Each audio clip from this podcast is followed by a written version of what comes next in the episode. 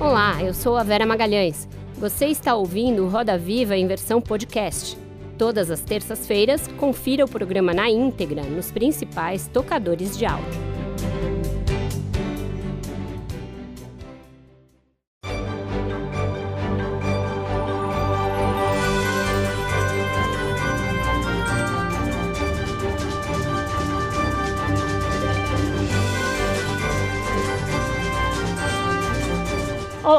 Roda Viva começa agora para todo o Brasil, em transmissão pela TV Cultura e suas emissoras afiliadas. Também estamos em todas as plataformas digitais e é possível assistir a essa entrevista e as demais no nosso acervo, a qualquer tempo, tanto no app Cultura Play quanto no nosso canal do YouTube. Não é todo dia que recebemos aqui um dos grandes romancistas americanos contemporâneos. Na verdade, a revista Time, em 2010, dispensou o um dos e o classificou como o grande romancista americano atual, graças a uma obra que, ao retratar famílias ou períodos específicos, consegue capturar o espírito do tempo ou a alma complexa que construiu os Estados Unidos. O seu novo romance renova essa ambição, ao mesmo tempo em que mostra a maturidade do escritor ao abandonar uma certa arrogância e ironia e mergulhar de forma desarmada nos conflitos de cinco personagens de um núcleo familiar no meio-oeste americano no início dos anos 1970. A culpa e os dilemas morais, muitas vezes ligados à religião, tema no qual ele se debruça como nunca antes em seus livros, são o fio condutor que o leitor de Encruzilhadas vai encontrar. Esse livro acabou de ser publicado pela Companhia das Letras aqui no Brasil. E para falar desses desafios e também das muitas análises consideradas pessimistas e ranzinzas sobre política, redes sociais, ambientalismo e outros temas atuais, mas que se mostraram acertadas, temos a honra de receber virtualmente, direto do seu escritório na Califórnia, o romancista e ensaísta americano Jonathan Franzen. Jonathan Earl Franzen nasceu em Western Springs, Illinois, em 1959. Escreve para as revistas The New Yorker e Harper's. Já foi finalista do Prêmio Pulitzer e vencedor de diversos outros, como o National Book Award e James Tite Black Memorial Prize. Foi eleito pela revista literária Granta um dos 20 melhores jovens romancistas americanos. Em 2010, se tornou o primeiro escritor a estampar a capa da revista Time em mais de uma década. Também é um amante, observador e militante pela preservação de pássaros. Para entrevistar o escritor Jonathan Franzen, nós convidamos Pedro Pacífico, advogado e produtor de conteúdo digital literário Gabriela Maier, jornalista e crítica literária, apresentadora do podcast Café da Manhã, da Folha de São Paulo. Carlos Graeb, diretor do portal O Antagonista e da revista Cruzoé. Juan de Souza Gabriel, repórter do jornal O Globo. E o Biratã Brasil, editor do Caderno 2 do jornal O Estado de São Paulo. Contamos ainda com os desenhos da quadrinista Luli Pena e a tradução simultânea de Leslie Cohen. Boa noite, Jonathan. Muito obrigada por estar conosco nessa noite. Bom, eu queria começar falando do seu livro mais recente, Encruzilhadas. A religião e a culpa estão presentes de muitas formas no livro. Tanto a religião enquanto um discurso, enquanto uma instituição da vida americana, como a espiritualidade e a forma como ela se manifesta em cada um dos seus personagens, muito ligada aos dilemas morais e à questão da culpa. O que veio primeiro? A ideia dessa família imperfeita e as suas encruzilhadas, ou o imperativo de mergulhar nesse tema religioso?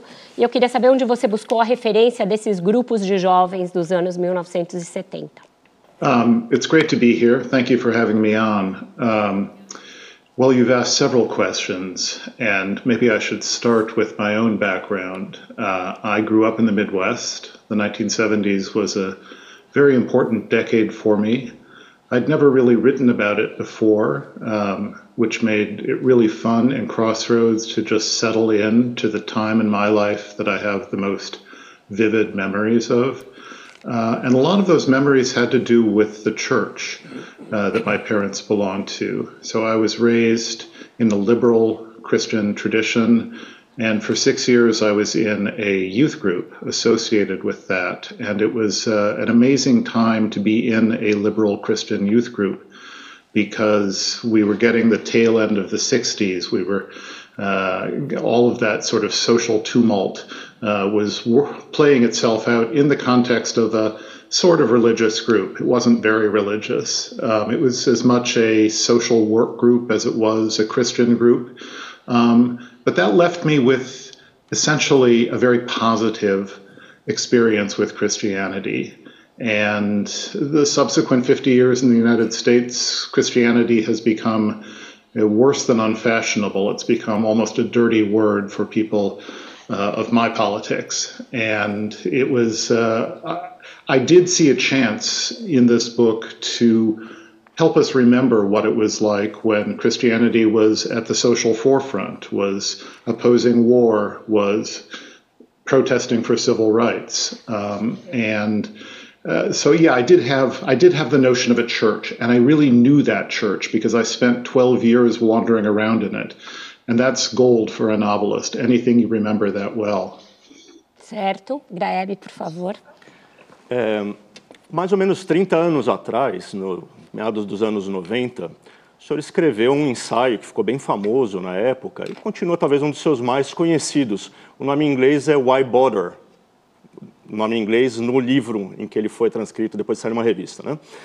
Que a gente poderia traduzir é, como por que se importar, por que se dar ao trabalho, né? E era sobre por que se dar ao trabalho de escrever, para quem escrever. Ela estava uma espécie de crise em relação à sua vocação de escritor. Passados 30 anos desse ensaio, why bother? Por que se importar ainda hoje em escrever? Ficção, principalmente. Personally, I bother because I'm happy when I am writing a novel. Uh, I don't need to write novels anymore. I don't need to pay my bills by writing novels. But to load a set of characters into my brain and have them live there for two years so that at every minute somewhere in my brain, I'm thinking about this story, trying to solve problems on it. That is a very, very happy state to be in. So that's at the personal level.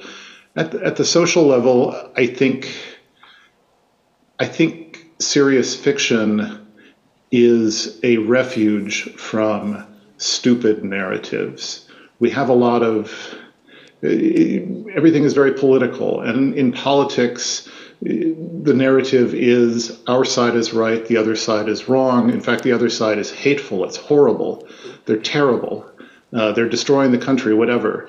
These are simplistic narratives, and what literary fiction, serious fiction, has come to be over the past 300 years is a place where things are more complicated, where there are no heroes, no villains, where people are, you know, a mix of good and bad, and they're wrestling with important questions of what it means to be good or bad.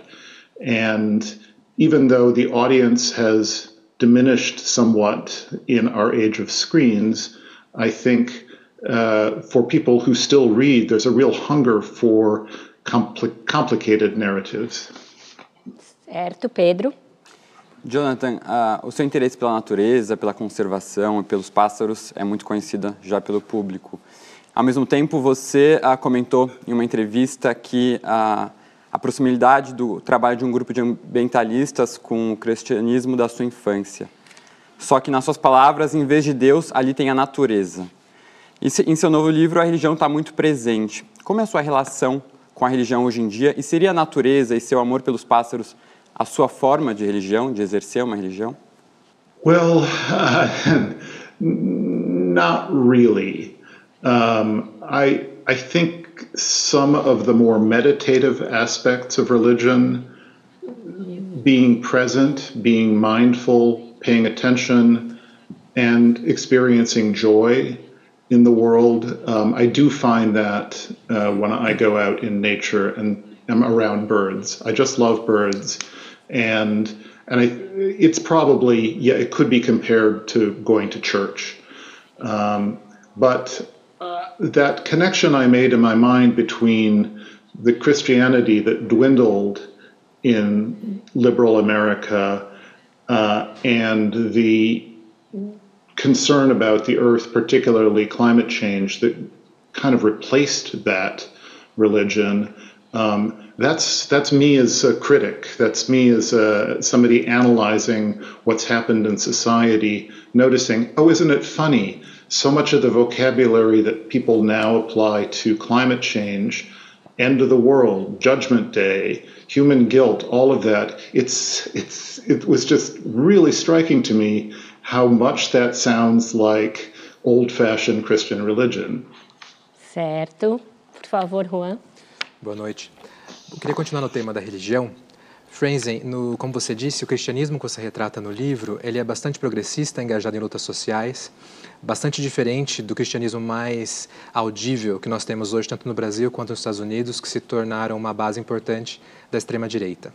Ao escrever esse livro, como foi para você recordar essa face progressista do cristianismo no atual ambiente cultural? E se ao investigar esse cristianismo mais socialmente engajado, você conseguiu identificar, descobrir onde foi que ele falhou, onde foi que ele errou, que acabou perdendo espaço para os seus irmãos mais conservadores? Ah, that's a that's an interesting question. Um, I, I think Christian belief has been difficult for a long time, really starting with the Enlightenment in the late 18th century. People began to struggle to believe that there was a supernatural God or that there was a heaven or a hell. It just didn't really accord with a scientific view of the world. So, a waning among intellectuals in religious faith has been going on for several centuries. Uh, nevertheless, as a social phenomenon, my parents were not believers, but they went to church because they thought it was part of being part of being there in their community, but also part of being a civilized person. And they were attracted to the ethical message in the New Testament. They actually, what Jesus was preaching about forgiveness, about loving your neighbor, loving your enemy, that made sense to them. And and and and and I admired my parents, and I think the fact that people of a liberal stripe um, no no longer recognize what's in the Bible, no longer recognize how important those ideas are to what we now what is part of our progressive faith helping the poor, um, helping the the people who are marginalized, preferring the people who are marginalized. That's what Jesus did. He went out of his way to hang out with these, you know, the people on the margins of society, and he was more interested in them. We're just like that, but because the Christian church was kind of hijacked uh, beginning in the late 70s. Um, by the hard right, uh, people found, well, we just don't need that anymore. We can we can have our own secular religion and not have to be associated with those crazy anti-feminist, anti-choice, uh, Reagan voting, Trump voting troglodytes. I, I, think that's basically what happened. And but but I, I, I persist in feeling that something was lost there. Uh, that we that there's a there's it would have been nice if instead of just retreating, we had said, no, your religion of money and oppression and racism and subjugation of women, that's not Christian. Um, and I, I, think there's still an opportunity to say that, to challenge and even shame uh, that hard right politics that has been associated with what began as a very socially radical religion. Gabriela? A minha pergunta conversa um pouco com a do Juan. É, você retrata personagens no Encruzilhadas que são bastante ambíguos, têm suas ambiguidades bastante exploradas e que estão se debatendo, ou pelo menos alguns deles estão se debatendo, é, em dilemas éticos e para tentar viver uma vida mais ética. É, como é que você vê uma vida ética hoje, a partir de tudo que você acredita? E você acha que a religião pode ser um impeditivo para uma vida ética em alguma medida?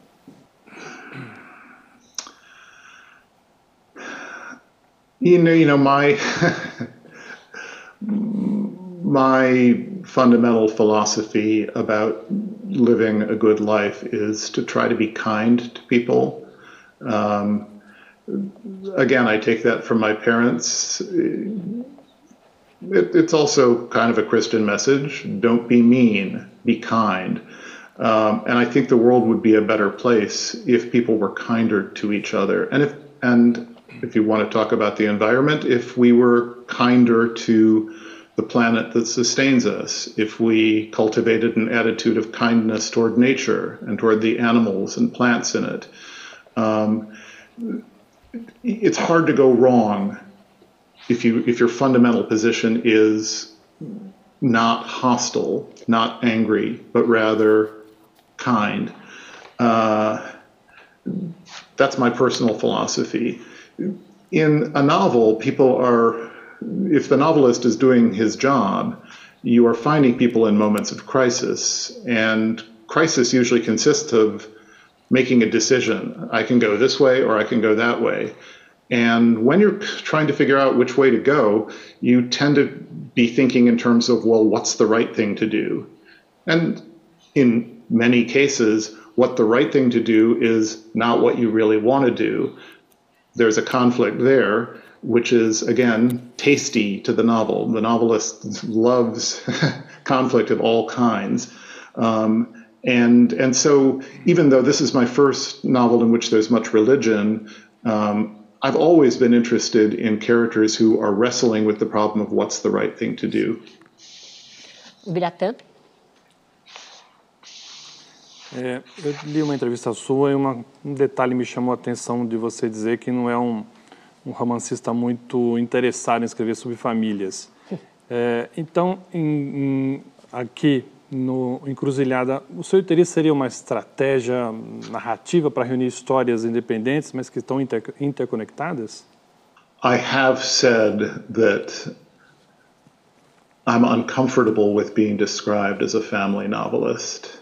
Um, it's true that there are families in all of my novels, uh, but you know, it, a real family novel is something like Buddenbrooks, where you follow a no- uh, where the, the focus is entirely on the family, and you meet multiple generations. The father is this way, the mother is this way. Oh, and then the children are this way, and and and that's a family novel.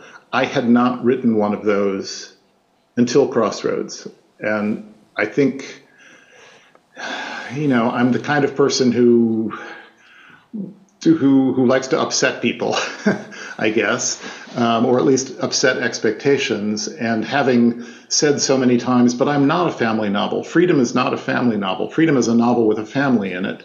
Um, I thought, you know what? Now I'm going to write a family novel. so, and and with the intention of of tracing what happens to a family over several generations and over the passage of many years and really putting it at the center. I've always been interested in family. It's not that it doesn't interest me, it interests me tremendously. And families are very valuable to the novelist because everything is intense and inescapable. Um, but this is the first time I've really set out to say, okay, you called me a family novelist. I guess I'm a family novelist. E vamos ter uma trilogia, né, Jonathan, desta família. É, a gente mergulhou muito no Natal, no pré-natal dessa família, na Páscoa. É, é possível dar algum tipo de spoiler de para onde vamos caminhar nos outros dois volumes? You know, I would.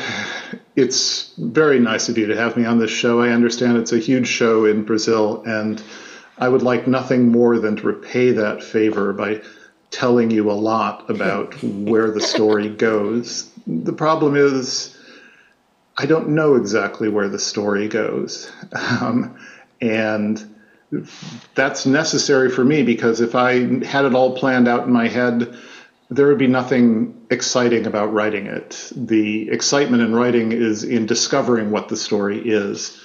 But I can tell you here, I'll tell you something. Uh, it jumps forward in time. Um, I think the next the next volume is basically set in the middle of the 1990s. How's that? That's a teeny. Já é ótimo. Spoiler. Nós já agradecemos como leitores. Está aberta a roda, senhores. Gabriela. É, você falou em uma entrevista que o desafio do escritor é criar um universo pessoal com o qual todos nós possamos nos identificar a partir da observação da realidade, o que remete um pouco à ideia de universalidade. É, mas a gente está num momento de olhar com desconfiança para a universalidade, ou no mínimo questionando se é mesmo universalidade ou é um olhar dominante que a gente aprendeu a chamar de universalidade. Você acha que nesse contexto o desafio do escritor mudou? A identificação que um livro é capaz de gerar hoje é menos abrangente, mais segmentada? That's a great question. Um, I don't sit in my office here thinking, oh, how can I write a universal novel?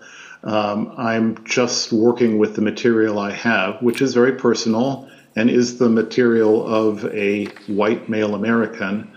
Um, nevertheless, one hopes as a novelist that the, the, the, the, greatest thing you hope for is a sense of recognition in a writer, uh, in, in a reader, excuse me.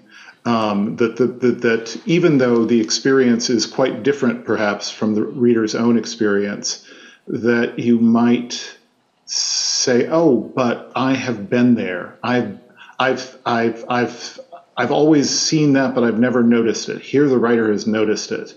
Um, and that can be something in the outside world, or it can be an emotion, it can be a state of conflict internally. Um, and to and and when you have that sense of recognition as a reader, you feel a connection. And I do think that fundamentally literature is about that sense of connection. And you are not always, not every reader is going to connect with every writer. That's simply the fact. But I think to, uh, there is something in the project of literature. I wouldn't say it's about universality, but I think it is about a sense of fundamental humanness.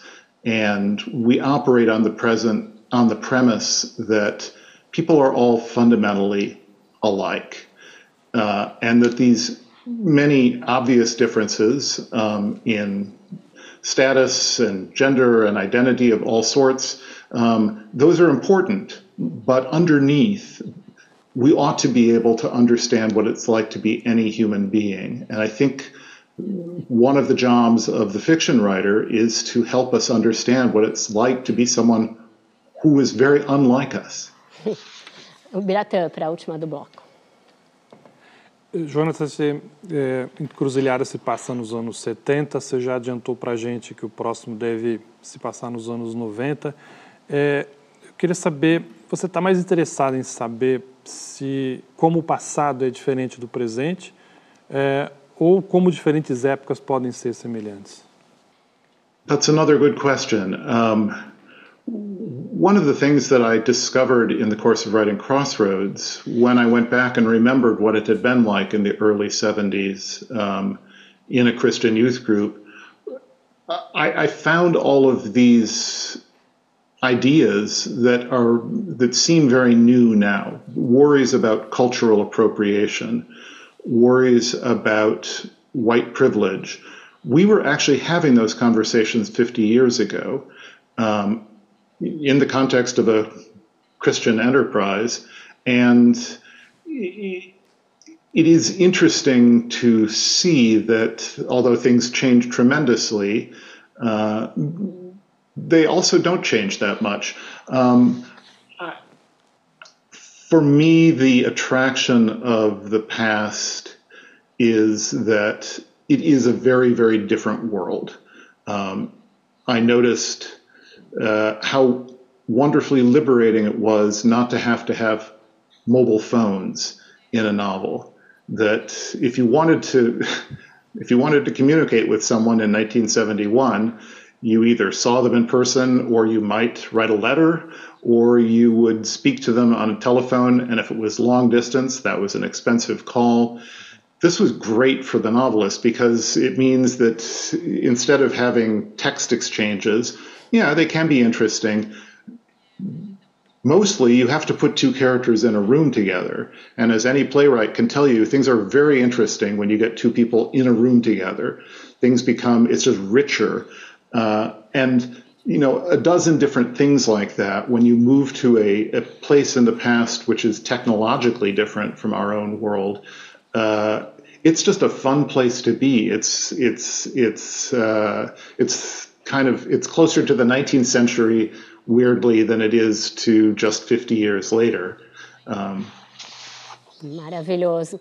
Com isso, então, a gente fecha o nosso primeiro bloco do Roda Viva com Jonathan Franzen, faz um breve intervalo e volta já já. Não sai daí.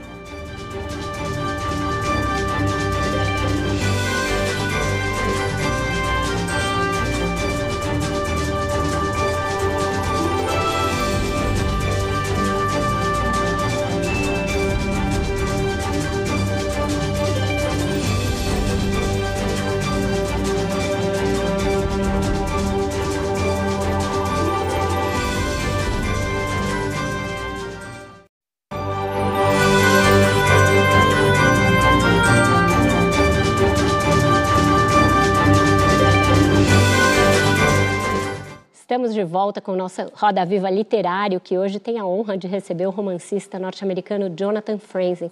Jonathan, na sua resposta anterior, você diz que os, o passado já lidava com alguns dos dilemas da suposta modernidade, entre eles essa crise do homem branco. É, isso já era presente nos seus livros anteriores e aparece muito fortemente no Encruzilhadas em diferentes gerações, de uma maneira bastante crua, inclusive. Eu queria saber se esse incômodo também é seu, se você sente essa inadequação, esse sentimento de estar quebrado e de ter uma certa crise é, da masculinidade nos dias de hoje, se isso te, te aflige de alguma maneira. I did have kind of a masculinity crisis. I I was an early, strong, kind of crazy feminist. Um, I got that in high school. Even uh, there was a strong feminist uh, component to my Christian youth group, um, and then I went to a very liberal college, and I basically came out of that with the feeling that to be a man was to be guilty um, and to a lesser extent, to be white was to be guilty. And I tried to live like that for 10, 15 years, and it made me very unhappy uh, because, um, because I am a man. And I would say that in my 30s, I began to feel why do I have to apologize? Uh, I, I still it's difficult for me to read Philip Roth novels. It's difficult for me now to read a Joseph Heller novel, Catch 22. They are so sexist. That seems so ancient. That's not the kind of masculinity I'm interested in. But I do feel that to simply say all masculinity is, say, toxic or uh, that men are inherently morally inferior to women because, oh, say, they can't help objectifying women. They look at how a woman looks and they're sexually attracted on that basis before they've even had a conversation with the woman. You know, those are those are male behaviors that we're never really going to get away from. And if you try to respond by simply making yourself nothing, um, because because what you are is so terrible. That's a recipe for unhappiness, and I think it's also a recipe for dishonesty. So, um, I I try to populate my books with male and female characters, and I I try very hard to do complicated female characters and fully engage with their subjectivity but I think it's important to include male characters as well and not to be dishonest about the way men really are. In Crossroads, one of the main characters, the pastor of the church, Russ, is pursuing this woman in the congregation. He wants, basically, he wants to have sex with her because he's only ever had sex with his wife and and his wife is more experienced and this just bothers Russ and he's it's it's he's fixed on if only I could have sex once with somebody else and specifically this woman in the church then I would feel more like a man um, and I'm smiling as I say that because it's it's ridiculous uh, and he knows it's wrong. It's wrong. It's it's wrong to his wife. It's wrong from a religious perspective, but nonetheless, he has to have it, and that's the position I want to be in as a novelist, where I'm watching a man. I'm not saying this is good behavior. We can all agree it's not good behavior, and yet, if you can if you can make a connection with what it's like to be that character and really inhabit that ridiculous desire of his, then then you start to forgive a little bit, and you forgive by laughing at the man because that pursuit is just at a certain level ridiculous. Certo. Continuando o assunto da masculinidade que a Vera sugeriu, é, a sua carreira literária é contemporânea dessa, dessa politização do, da literatura. É, você falou um pouco como isso te afetou como homem, né? Você era um feminista e depois como aprendeu a rir um pouco da, do o quão ridículo pode ser ser homem. Mas como isso te afetou como autor? Você acha que as críticas que você acaba recebendo são porque você acaba representando esse autor branco, heterossexual, economicamente privilegiado, homem, que hoje em dia não é mais tão bem aceito? Essas demandas por mais diversidade no cânone, por mais espaço para mulheres, para autores não brancos, isso afetou a maneira como você escreve e a maneira também como você lê e se relaciona com a literatura? I don't re- I don't read the reviews. I don't read criticism of my work. I'm aware that uh, there's a there's a, a, suspicion of all white male writing now. There's really nothing I can do about it. Uh, I think, and and and it would be for me to try to make myself somehow not who I am that's not going to work. That's a recipe for dishonesty. I can only try to write books that um, that that are true to who I am, and in which I take care when I'm representing people who are not like me. Um, I put a lot of thought into how to represent uh, non-white characters and how to represent non-male characters. It is, I think, important for dominant white men to do that. Um, that you that you that you really actually be very careful. And in that respect, the discourse about cultural appropriation and the patriarchy and colonialism, I think that's all appropriate. You need to be very careful but you also need to retain some sense of permission to write. And I have permission to write because I have a story to offer that you might enjoy reading. And that is my my job is to provide the reader with something that is a pleasure to read. And if I do that job uh, while trying to be kind, um, that's all I can do. I, and what, what, what the critical universe has to say about that, I don't really care. I can't control it anyway. Uhum. Graieb, depois Pedro. Parece que nos últimos tempos surgiu uma nova preocupação para os escritores. Eh, antigamente eles se preocupavam se a obra deles ia durar depois que eles morressem. Agora eles precisam se preocupar também se a obra deles vai ser alterada depois de eles morrerem por alguma editora que está preocupada com o uso das palavras que eles fazem. É, essa é uma preocupação para você? Você acha que você está a salvo das intervenções que vêm sendo feitas em obras como as do Roald Dahl, por exemplo? É, ou você não liga com o que fizerem com a sua obra depois que você morrer? Oh, I do not want anyone to rewrite my work. Um, and you know, freedom of speech and the author's right to control her work or his work, those are very central uh, values for me. I would never want to be rewritten, and certainly I would not want to be rewritten by uh, ChatGPT. um, I think we're a long way from ChatGPT being able to write as well as I can, um, but that's all terrible. I I have to say that I don't think about 100 years from now. I don't even think about 50 years from now because I won't be here in 50 years.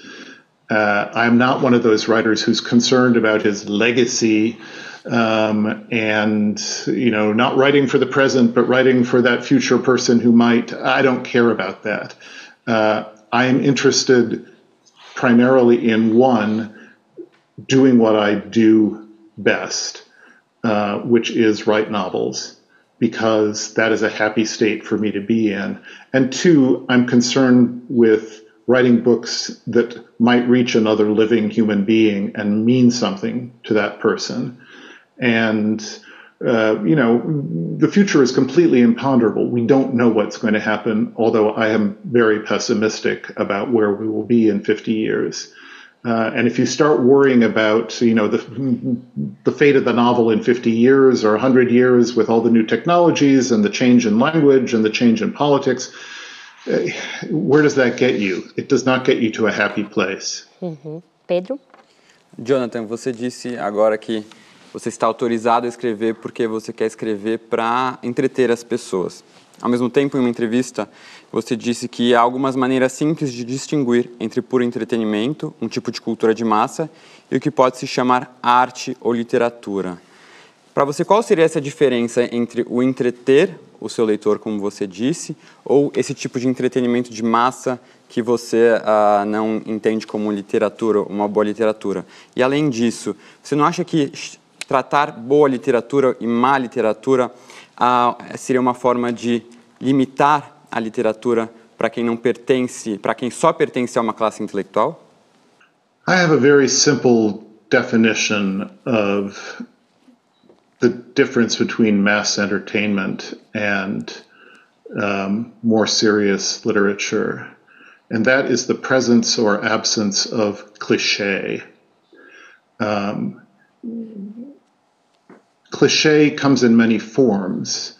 Uh, I will I will be sent a book uh, to read, to, to, to look at, to, to maybe comment on, and I will see something like "Quiet as a Mouse" on page two, and that tells me this is not a serious writer. No serious writer would write "Quiet as a Mouse," but the but cliche has a larger meaning. In a, a cliche is that uh, all the all the evil in this little world I've created is caused by this villainous character, and there is a hero who is may have a few little flaws, but is fundamentally good. That is a cliche situation. Um, there are cliches of observation. There, you, you, you're describing a forest. There are certain sentences you would use to describe that forest that have been used a million times before, so many times that they are now cliche. A real writer, you feel like I'm seeing a forest for the first time. And it's, you know, it's a, it may be a subtle definition of the difference, but for me, that's, that's really what it's about. Um, good writing is specific, could only have been written by the writer who wrote it. It's not interchangeable you couldn't bring in another writer and write the same book. And and what happens when you become yourself as a writer is you are there in every sentence and you are thinking about every sentence and you are trying to say something that is real and complicated and true rather than receiving these cliches from past work. That is the difference. Umberatan? Jonathan, eu tenho uma curiosidade sobre o seu processo de escrita.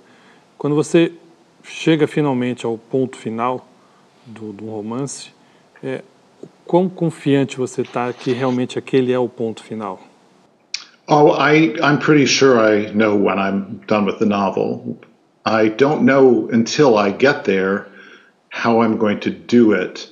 And with Crossroads, I was I was in doubt until the last few weeks. I did not know how I was going to get out of the book. But when I figured it out, um, it ends with a scene between two siblings. Um, and when I realized that that was going to be a good scene, I knew I had a way out. Uh, that didn't mean I was confident in the book itself it seemed so different from my previous novels. I wasn't sure I had done something good until I heard from my agent and my editor, and they said, "Oh, this is very good." Um, so, but but in terms of knowing when I'm done, I you you can you can hear it, you can feel it click, and you say, okay, that's a, that will work as an ending. Maravilhoso. Gabi.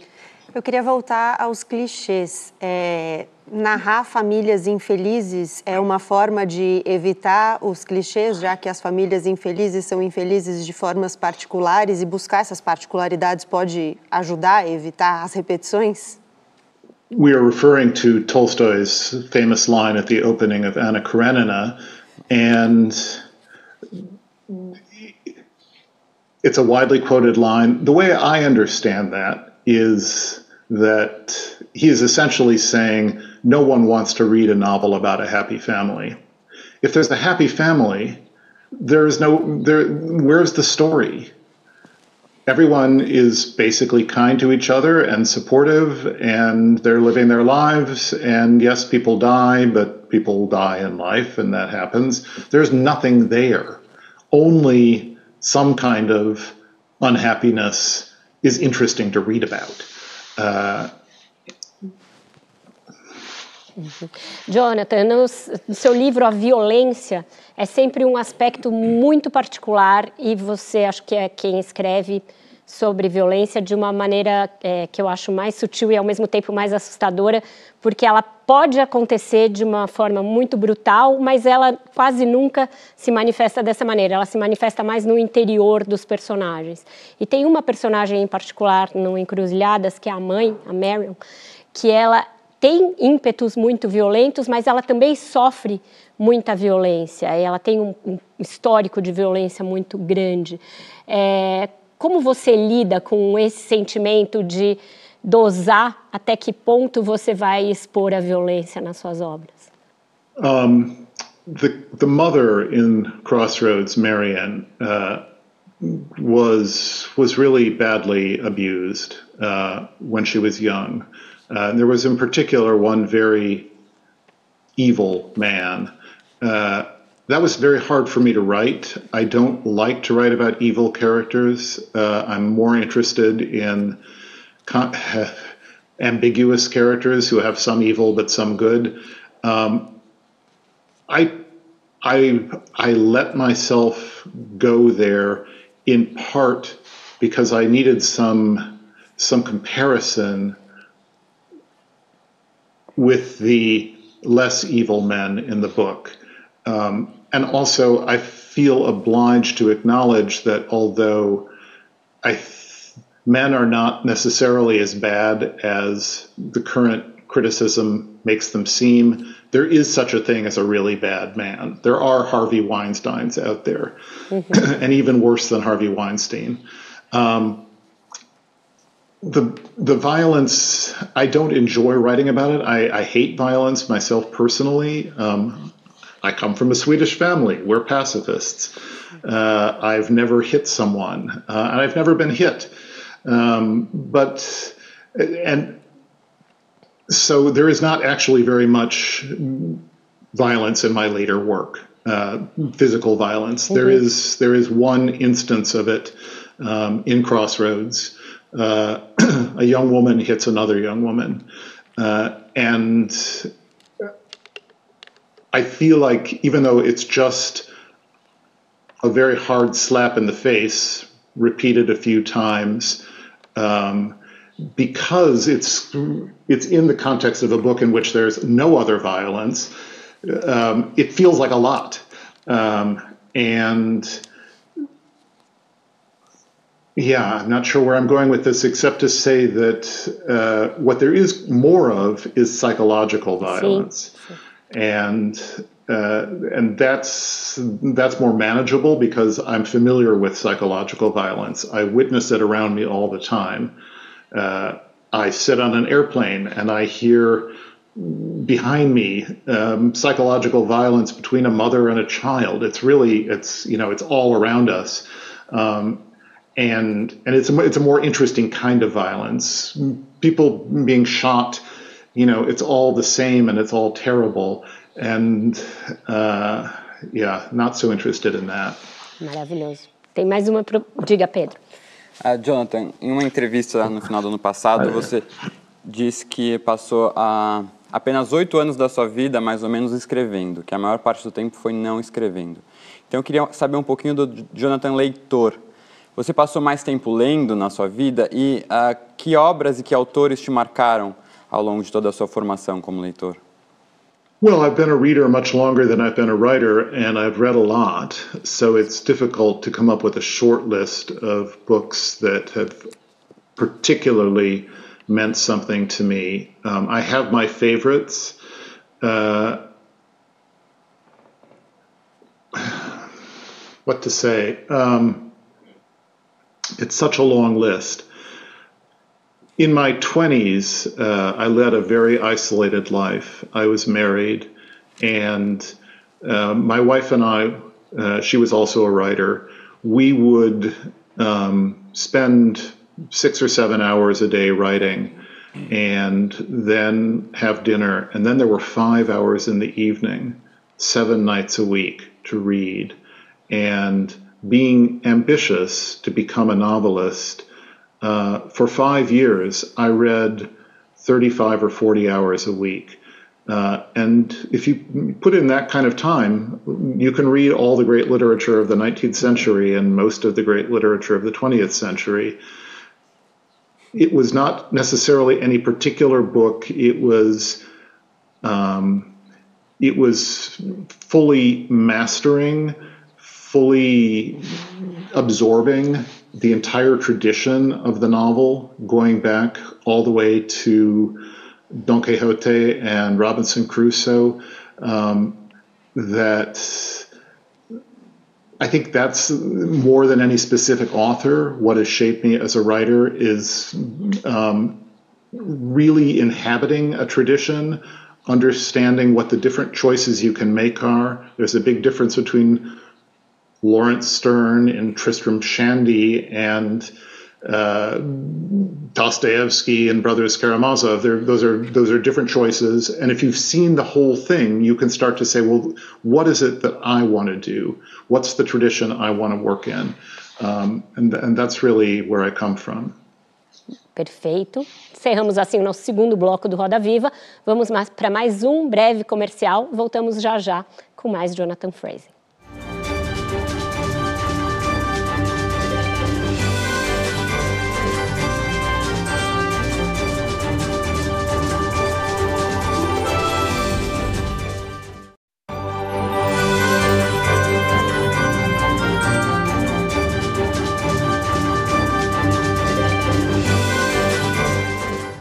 Estamos de volta com Roda Viva, que hoje recebe o romancista e ensaísta norte-americano Jonathan Franzen. Jonathan, numa era em que as pessoas ouvem áudio numa velocidade acelerada, assistem vídeos de no máximo poucos minutos, você nos oferece esse catatal de 596 páginas com personagens que você mesmo disse são ambíguos, nem sempre com um final feliz e com uma e que retrata uma era analógica, sem celular, sem tecnologia, sem internet. Como você imagina que existe um público ávido por fazer essa imersão, por ter essa experiência, por se desconectar por algumas horas, durante algumas semanas, para mergulhar no universo dessa família? I think at this point, with the technology we have, uh, reading a book is a kind of refuge from the noise of the world. Um, it demands a different kind of attention, but it rewards a different kind of attention. You actually are setting up a world in your head. The, re- the writer has set up a world in his head and has populated it and told a story about it. And then you get this thick book and you read into it, and that um, that world begins to grow in the reader's head. And you, there's no way you can read a long book in a single sitting. Um, it's going to be many different sittings uh, to read the whole book, but you can go back to it and you lock into it immediately. And I find myself as a reader that I enjoy being in a book like that because after all the noise of the day, all of the distractions, here I can pick up the book and I can sink into a different world and I can be there. And it's a world in which things make sense. It's not necessarily pretty, um, it's not necessarily happy, but there is meaning in that world. And we live in such a overloaded world where it's impossible to find meaning. Um, I think the novel functions as a kind of refuge in the same way that uh, if you're having a crazy day or a crazy week and you go and spend an hour walking in a quiet park, just looking at what's around you, being in a different world like that can be very restorative. And I think that's what the novel offers in our current time. Acredito que é assim, foi assim comigo. É, num ensaio do seu livro mais recente de ensaios, é, você está falando sobre as eleições de 2016 e diz que desejava que o Facebook é, tivesse filtrado melhor as mensagens de, de, ódio, as mensagens mais estridentes que, enfim, circularam naquele momento. Também faz uma crítica ao Twitter. Essa é uma discussão muito viva no Brasil de hoje é, a ideia de que é preciso filtrar aquilo que acontece nas redes sociais. A solução que o Brasil está buscando é que essa filtragem seja feita por um órgão público, por uma repartição do governo ou algo assim, e não só pelas próprias redes. Como é que você enxerga uma solução como essa? Yes, I'm well enough versed in 20th century philosophy to know that there is no such thing as a neutral filter. Uh, and so I'm very suspicious of any kind of filter being imposed on social media. Uh, obviously, there are certain kinds of speech that should not be on these platforms. You shouldn't have instructions for how to build an atomic bomb. And certain kinds of hate speech, um, whether it's anti Semitic or racist, white nationalist, I think it's reasonable to exclude anything that incites violence, um, anything that, uh, yeah, there, there, there's there, there's extremity that's pretty easy to filter out, um, but different points of view, like the notion that vaccines uh, harm people or that uh,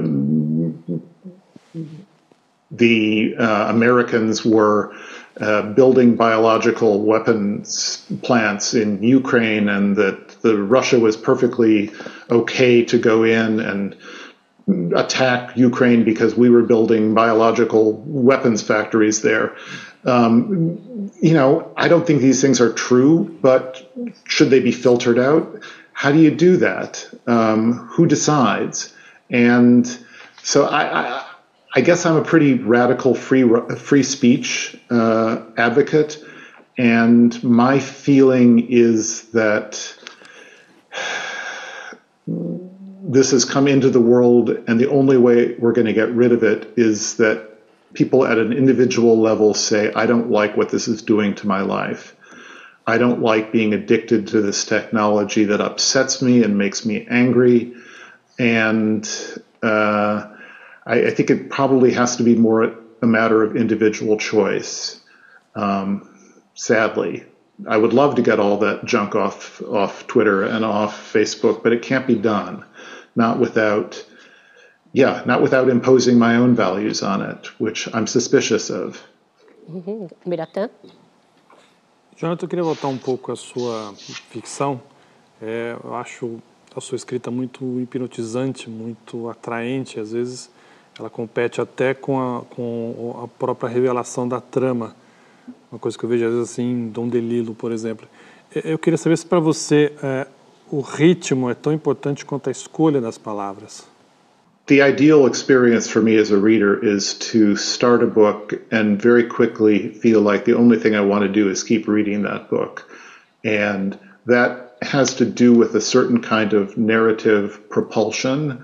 Um, and yes, there is a rhythm to that. You you follow a character up to a point where something interesting has happened and you want to know what happens next and then you pull away to a different character and you keep doing that and there is absolutely a rhythm to that that determines the shape of the book. Uh, however, 98% of the time I spend working on a novel is spent messing with sentences, trying to get the sentences to work. And there's a rhythm to the sentences as well.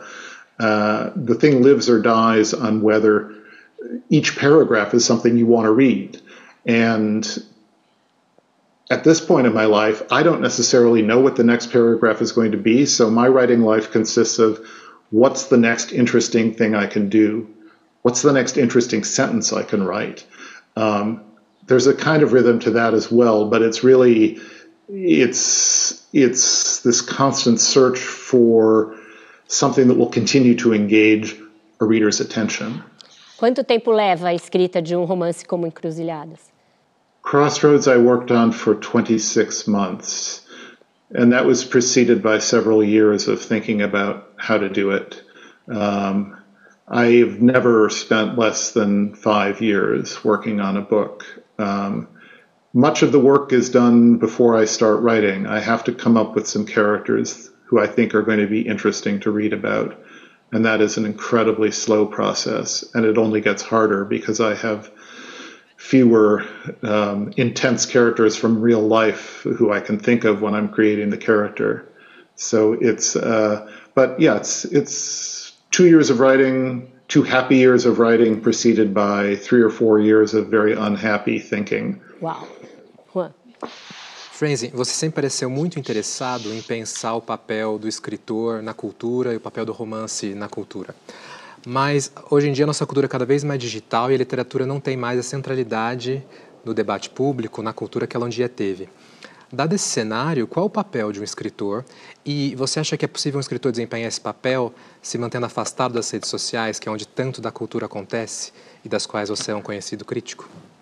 I really think the experience of reading is fundamentally compatible, incompatible with uh, the experience of surfing the web or monitoring your Twitter feeds or whatever. Um, the, it's you know if, if the mind is a laser beam and you, you you watch it working when you're on social media, it's going ding ding ding ding ding ding ding ding ding ding ding, and when you are reading a good book, it's like that, right? You just stay in one point. Those are completely incompatible. Uh, and I avoid social media because its values are so much not mine. It's fundamentally about self promotion and about getting attention with extreme statements um, and extremely simple statements. And my wish is to be absorbed in something long in which something like the real complexity of the world is represented. Uh, you know, the novel has historically only occasionally been a culturally and socially important force. Um, there were, when in the 19th century, when we didn't have social media, we didn't have television, yes, people looked to the novel for social instruction. It was a good way to raise awareness of social dysfunction. Um, that's a long time ago. We have we've we've retreated to a place where uh, the best we can hope to be as novelists is an alternative for people who are not satisfied with the narratives of the digital world. Com isso, então, a gente encerra o nosso terceiro bloco, vai para mais um intervalo rápido e voltamos já já com muito mais literatura com Jonathan Fraser.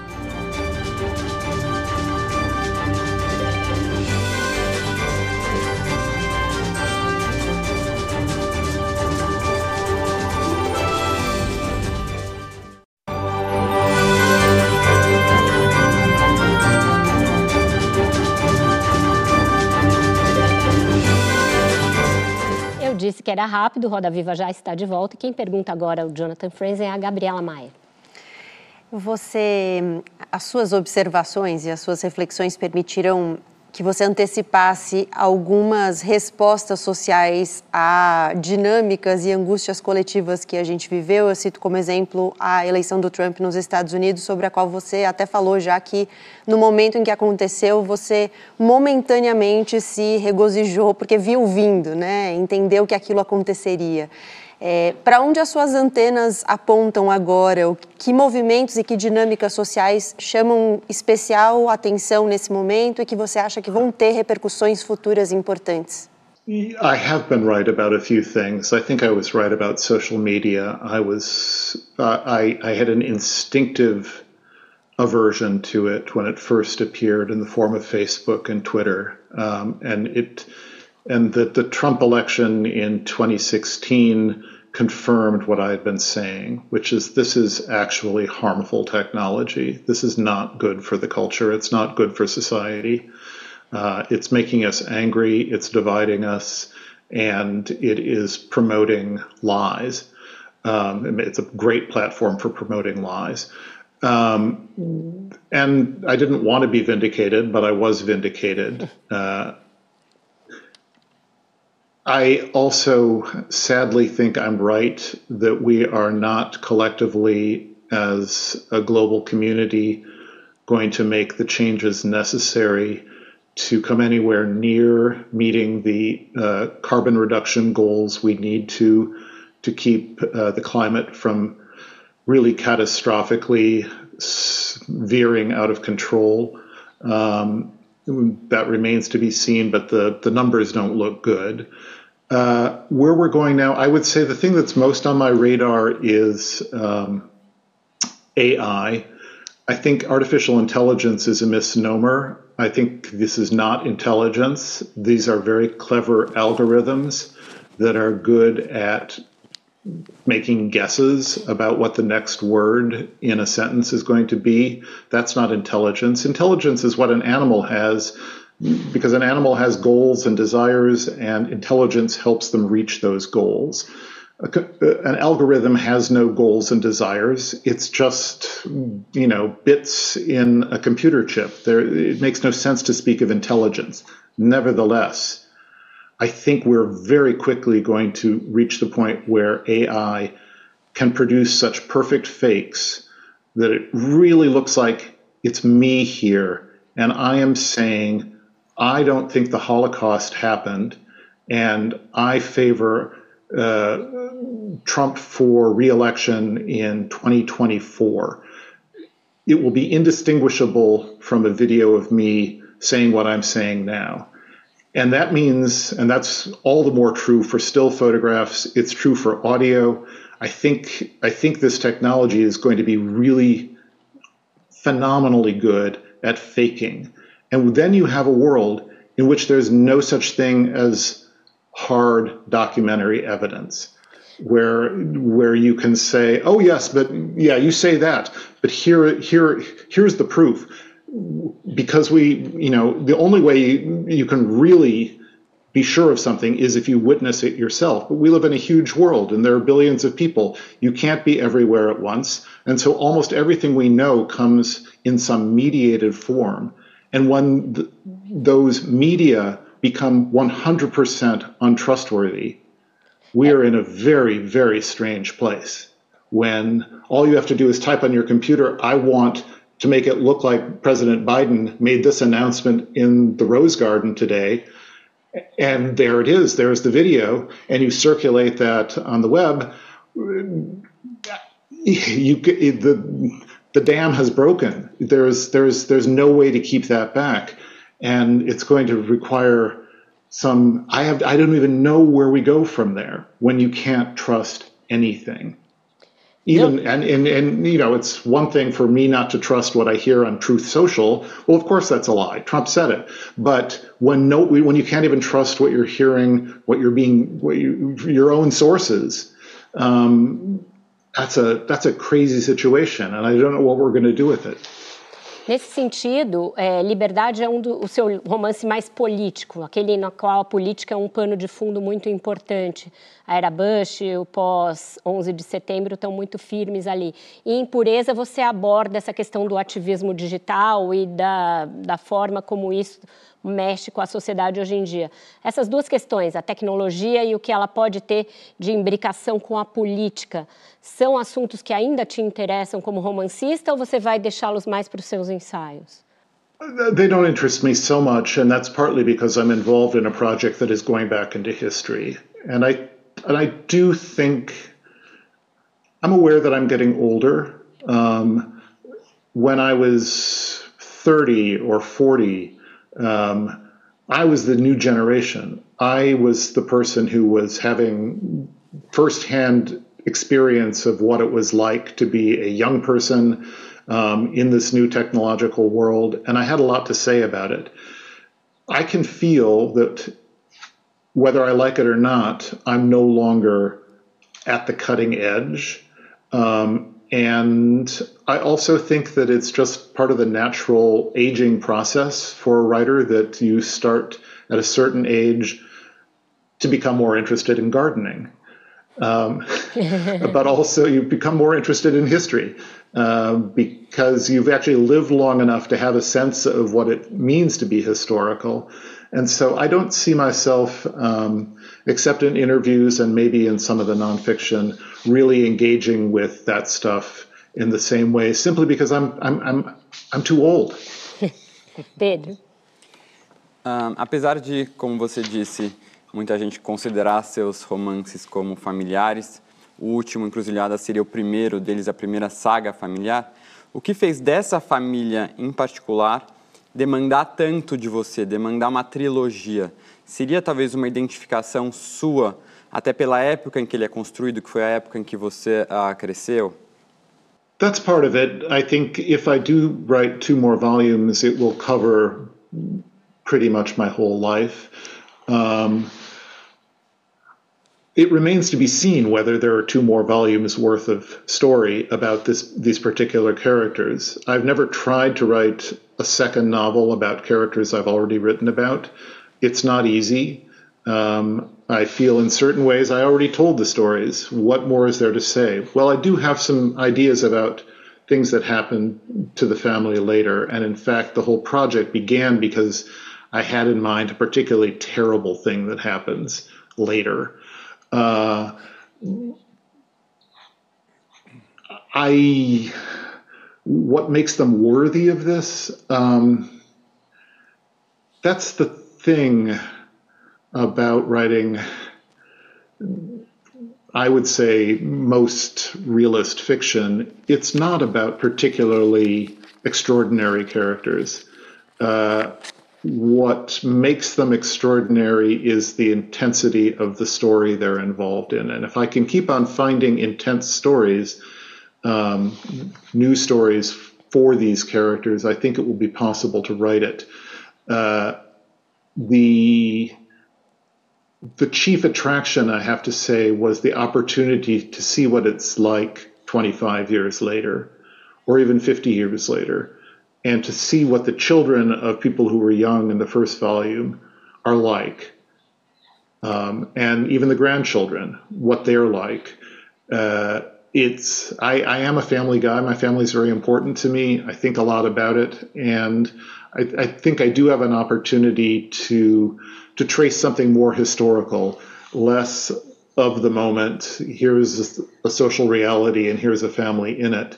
Here's something that actually gets at something maybe deeper about what it means to be a person. Graieb?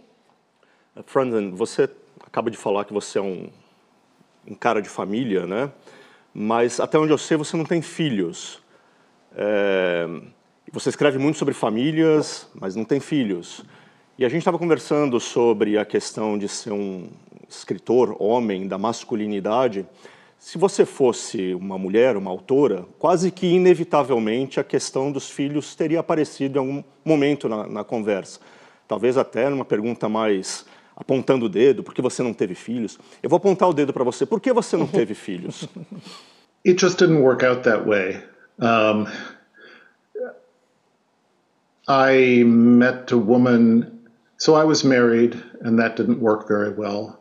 Um, and then some years later, I met a woman, a Californian, who was very clear she had no interest in having kids. And I was completely in love with her. And I had always thought, oh, I would have some children. And it became a point of conflict for us. And yet, I really, really love this woman. And at a certain point, I began to wonder if I'm so intent on having children, if that's so important to me, why did I choose this person who from the beginning said, I don't want children? And I think in the fullness of time, I realized it's because I felt I was supposed to have children rather than, oh, I love little kids. I want to have them in the house for 18 or 20 years. Um, actually, I don't love little children. so that's the simple question. And, and I have two brothers, and they both have two kids, and those nephews are important to me. And it was very clear they always liked little kids. I didn't like little kids. In fact, I didn't like myself when I was a little kid. I couldn't wait to be a, an adult. So those are some reasons. Não foi por uma razão filosófica como daqui a 50 anos talvez o mundo não exista mais, nada disso. Well, that's actually kind of a nice thing, though. I um, I feel a lot of guilt about what I personally am doing to the planet, but I am I have I have taken the most important step I can take personally, which is not to have children, uh, in terms of climate change. Uh, but that's not why I didn't have kids. And it's not like I disapprove of my friends who do have kids. Oh, they're adding more people to the world and there will be more demands on the resources. I don't, I, you know, um, people do what, what, what is good for them. And it turned out I don't think I would have written as much or as well if I had also been trying to be a father. So it's it's really personal the philosophical part, um, that's just a bonus. o Biratã. Jonathan, a gente pode ver muitas entrevistas suas nas redes sociais, na internet. É, essa daqui já vai também, mais uma. Em algumas você aparece ligeiramente desconfortável, é, não, não, nem esconde isso. Aqui aparentemente também está bem. É, o, o que, que você leva de entrevistas? O que você se é que aprende, o que, que você aprende dessas conversas? What do I learn from an interview? Uh, well, I get some practice at doing them. Um, my favorite kind of interview uh, is also my least favorite, and that is an email interview where I get the questions in written form and I can reply exactly as I as if I as I wish I could speak. Um, I hate that interview because it takes five hours, um, and I think the discomfort for me in an interview is I can hear what I'm saying, and even as I'm saying it, I'm thinking I could be writing that so much better and so much more clearly. It, and there's a frustration with the spoken word. Um, one of the things I have learned, especially from doing television, is that it's not just about the words; it's about the aspect. Are you? Do you seem friendly? Um, and you have to ask yourself, well, what's the point of an interview? The point of an interview, rarely for me, is I have some idea I need to get out there if I have an idea I really want to get out there, I will write about it. Um, so most interviews, including this one, are fundamentally because I'm trying to help my publishers, um, which is to say, um, Companhia, a wonderful Brazilian publisher. They've been very good to me. I love them. I love Luiz Schwarcz, uh, the publisher and um, I want him to help get word out about Crossroads. And I also think it's a good book, and I want people to read it. And by making an appearance like this on a show like this, maybe it will increase sales for Luiz, and it will bring the book in front of people who might not have found their way to it otherwise. And so they're they're kind of a necessary evil, and I've learned to try to enjoy them as much as I can. Uh, but there's always this frustration because I'm just not as articulate when I'm speaking as when I'm writing. Bom, para nosso pesar e para talvez alívio do Jonathan, só falta um bloco. Então a gente vai para o nosso último intervalo. Volta já já com o encerramento dessa maravilhosa entrevista com Jonathan Fraser.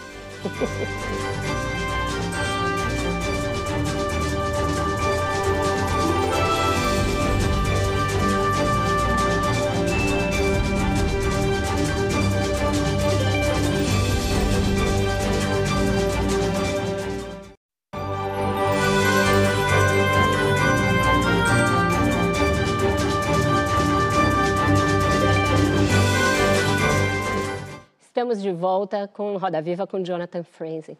Jonathan, as suas obras se prestariam, acho que elas se prestam a séries, a esse novo modelo de séries que se faz nos Estados Unidos, em que a carpintaria dos personagens é bem feita e que a representação de um período de tempo também é muito rica em detalhes. Pureza chegou a ser é, ter os seus direitos adquiridos para uma série que foi sendo postergada. Qual é a sua experiência com a transposição das suas obras para o audiovisual e se você gosta de se envolver nessa parte, é, inclusive dando palpites no roteiro? Uh, I have been involved in several attempts to put my books on TV. Um, a very unhappy attempt to, to do the corrections uh, back about 10 years ago. A much happier experience with Purity. I got to work with the director, Todd Field, uh, who made most recently the movie Tár, wonderful movie. And Todd taught me how to write a screenplay. And I ended up writing 11 hours of the show. We wrote 20 hours altogether. And it was a beautiful thing. And um, the only problem was, well, it would have cost too much money to make those 20 hours. And uh, I, I, have to say, it was really fun. Um, we were working with Daniel Craig as well. And just for several months, the three of us and um, a few other people sat in a room and talked about how to do the best version we could on TV of the book. And it involved actually writing a lot of new material. So we were we were sort of brainstorming day after day how to do this. And writing is such a solitary task, has always been a solitary task for me. To feel like I was part of a team um, and that I was a valuable member of the team, I would be, you know, we would agree, you need to write hour seven by September 30th, and that's only two weeks out. And I would say, okay, I will do it. You can count on me. And then to do it and deliver it, and also to, for Todd to say the same thing, I'll get this done and have him get it done. To be part of a team, it's such a different experience for me. Um, and yeah, now there are some other. Uh, I've been working on a second attempt to put uh, crossroad uh, corrections on television and doing some writing there as well. It's it's fun to adapt your own work. It's like I don't have to get to know the characters. I know the characters, mm-hmm. and it it's different from writing a novel completely because it's not new material. Uh, it's more like doing this crossword puzzle where you are trying to fit in a thousand different things that need to happen and in the right sequence with the right rhythm. I enjoy it. It's not as big a challenge as actually writing a novel, but I really enjoy it. Certo, Graieb. É, você estava falando agora há pouco sobre as obrigações do lançamento de um livro, ajudar os editores e tudo mais. Eu me lembrei de uma entrevista que eu fiz muitos anos atrás com o Martin Ames, que acabou de morrer. Eu era bem mais novo é, eu perguntei para ele do que os escritores ingleses, tinha uma comunidade grande de escritores né, na Inglaterra naquele momento, todos mais ou menos da mesma idade.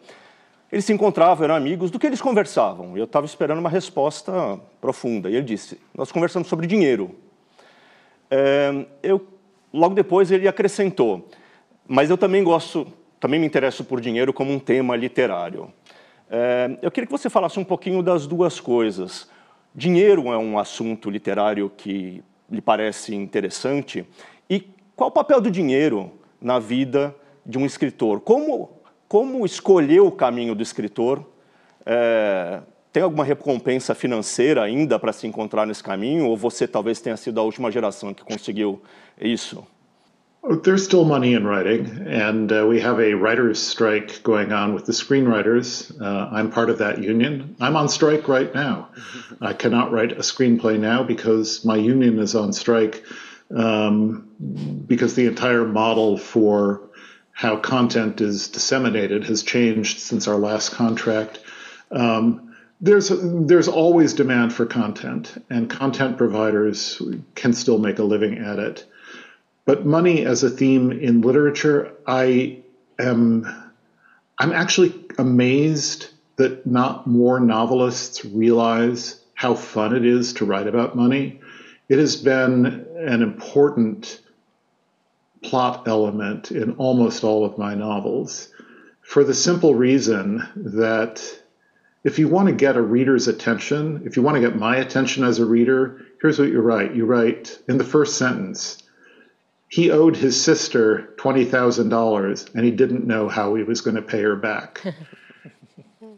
it's like, I'm interested. What's the next sentence? What's the next chapter? Um, it's uh, because we all need money and it's this basic need, it's a basic desire, and desire is the driver of all fiction um, and all drama, people wanting something. And, and there's nothing more universal, really. Some people can do without love, no one can do without money. It's this wonderful, constantly self refreshing resource for the storyteller. Tell a story about money. Um, and yeah, so it's, and that is actually a point of commonality uh, between me and Martin Amis. There aren't many points of commonality, uh, but he he also got that money. Look at the 19th century. I mean, all those books. Uh, they turn on money. They turn on inheritances. Oh my God, inheritances! What a wonderful, what a wonderful story. Who who's going to get the old man's money? Um, Brothers Karamazov, greatest novel ever written. Who's going to get the money? Uh, so, yeah, I'm, I'm a big fan. E, e isso está presente também as, nas encruzilhadas com a tia. Só dando um leve spoiler. Absolutely, and it, no, no, it's fine, and and there is a there. It's true. There's an inheritance, a small inheritance in Crossroads, and that's the thing. It doesn't have to be. I have had sums of money in previous novels. Purity, there was a a billion dollars. In my second novel, Strong Motion, there was $22 million. In Crossroads, I realized, you know what? $13,000 is, is just as important as a billion dollars or $22 million. Um, a matter of $100 can be something that you can write a big chunk of a novel about. Uh, it's kind of it's kind of a mystery why it works so well for the novelist, but it really does. Maravilhoso, Gabi. Eu queria sair da literatura e te perguntar sobre o futuro do planeta. O que a sua prática de observar pássaros mostra sobre o rumo para onde o rumo que a gente está seguindo no planeta? O que, que os pássaros te contam sobre a velocidade com que as mudanças climáticas estão acontecendo? Birds are in trouble around the world. Um, and I'm very involved in bird conservation efforts. I know a lot about it. And we are all worried about what drastic, sudden climate change is going to do to those bird populations. But honestly, everywhere I look, the problem is not climate. If you look at seabirds, uh, albatrosses, petrels, um, penguins, all of those things. Yes, you can see perhaps that climate is having an impact, the warming is having an impact, but it's nothing compared to the impact from invasive species um, that have taken over the islands where the seabirds breed. It's nothing compared to what we're doing to the ocean's fisheries. We're basically emptying the oceans. It's stupid. It's short sighted. We'll fish out the oceans. There will be nothing left. And then what do you do? It's bad for us, but it's also bad for the birds that depend on those fish. Everywhere you look, habitat loss. The Brazilian Amazon, the deforestation that is, continues to be a problem. Um, and uh, again, very short term, very short sighted destruction of uh, the forest, which will have climatic effects. Um, but that's that is not actually a climate issue. That's a habitat loss issue. So I actually, right now, from what I see, looking at bird populations, I see a a consumption of resources that is completely unsustainable. Um, and in the medium term, that's bad for other species. But also in the pretty medium term, it's going to be bad for us because it's not sustainable. Bom, voltando um pouco para Encruzilhadas, um dos grandes personagens do livro é a mãe, a Marion, que a gente já conversou sobre ela aqui, que é a mulher do pastor que tem um passado cheio de traumas e segredos. Ela foi muito elogiada pelos críticos como uma das grandes personagens da sua obra. É, em outros livros, representações femininas acabaram criticadas. Você mesmo já disse numa palestra que a sua esposa chegou a te perguntar por que as mulheres nos seus livros acabavam com frequência mortas ou feridas com armas de fogo.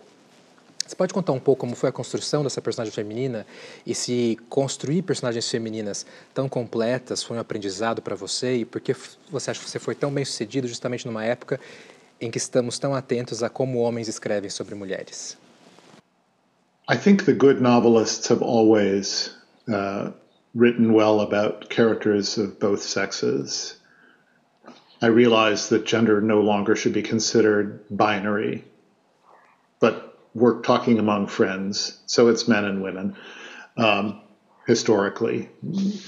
And what happened, I think, uh, in American fiction, um, really beginning with Hemingway and running through the post war, postmodern novelists, was that there was this kind of over the top maleness to that writing and female characters were uh, they were there for the men to enjoy, and um, novelists who were really very good at certain things, uh, again Heller, Joseph Heller, or Philip Roth, were not good at creating female characters.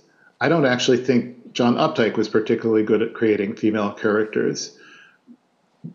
But that was more of a historical anomaly. I think always, whether whether the writer is male or female, part of the basic requirements of the job is you should be able to write about any character, um, and and I think if if you can get right in your head so that for the male novelist, the female character is not just a sexually attractive object but a full person, it's not that hard.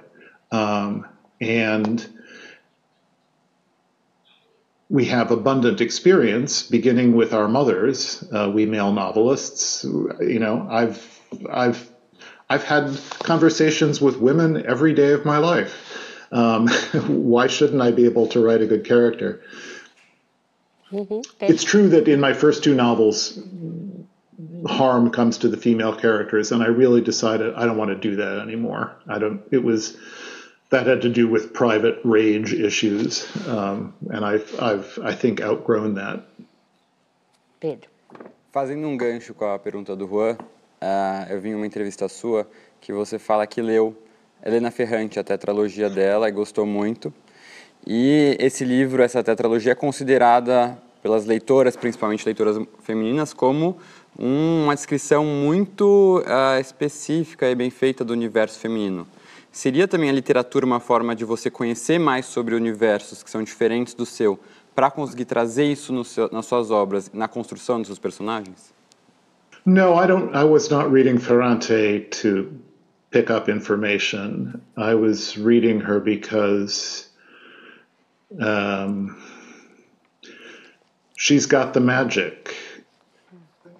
The first of those four Neapolitan novels, My Brilliant Friend, it's really just about a couple of girls in a neighborhood, a poor neighborhood in Naples. And yet every sentence counts. It's what I was saying earlier about a real writer finds their own voice and that voice is in every single sentence and doesn't write sentences that anyone else could write or has written. And I felt that the overall project of the Neapolitan novels with Ferrante, which was to describe the complete picture of an intense female friendship, no one had ever done that before. It was always waiting to be done, and here was Ferrante doing it. Uh, so that was exciting because um, that friendship it's got a lot in it. It's got it's got this love, it's got this rivalry, it's got this competition, um, it's got each side inflicting pain on the other, um, and history going back to earliest childhood. It's a huge subject. It's worthy of four novels, and she pulled it off. Jonathan, muito obrigada pela sua entrevista. Foi um prazer te ouvir, foi um deleite. Um, thank you, thank you to the panel. Um, there were a bunch of really good questions, and I would say that this was relatively painless as an interview. so thank you all for your for your for reading the book and for um, giving some thoughtful questions. I appreciate it. É isso, além de agradecer muito ao Jonathan Franzen pela entrevista, agradeço também a esse lindo time que dividiu os trabalhos comigo hoje. Carlos Graeb, Gabriela Maier, Pedro Pacífico, Juan de Souza Gabriel e o Biratã Brasil por, pelas perguntas e a Luli Pena e a Leslie Cohen por traduzir a entrevista em imagens e palavras. Obrigada sobretudo a você pela sua audiência semana a semana. Não é trivial no mundo que a cada dia quer acelerar a vida, encarar um livro de 9, 596 páginas, é um catatal, cuja ação se passa quase toda num intervalo de poucos meses na vida de uma única família, uma família comum. No entanto, o leitor que se dispuser a sair do scroll letárgico das redes sociais e encarar o engenho, vai se deparar com momentos de profundo reconhecimento de si, dos seus, do mundo ao seu redor nessas páginas. E é por isso que a grande literatura tem essa capacidade única de nos conectar com quem somos no momento em que o mundo oferece apenas escapismo fugaz. A gente volta na próxima semana com mais um Roda Viva imperdível, como sempre, às 10 da noite. Até lá!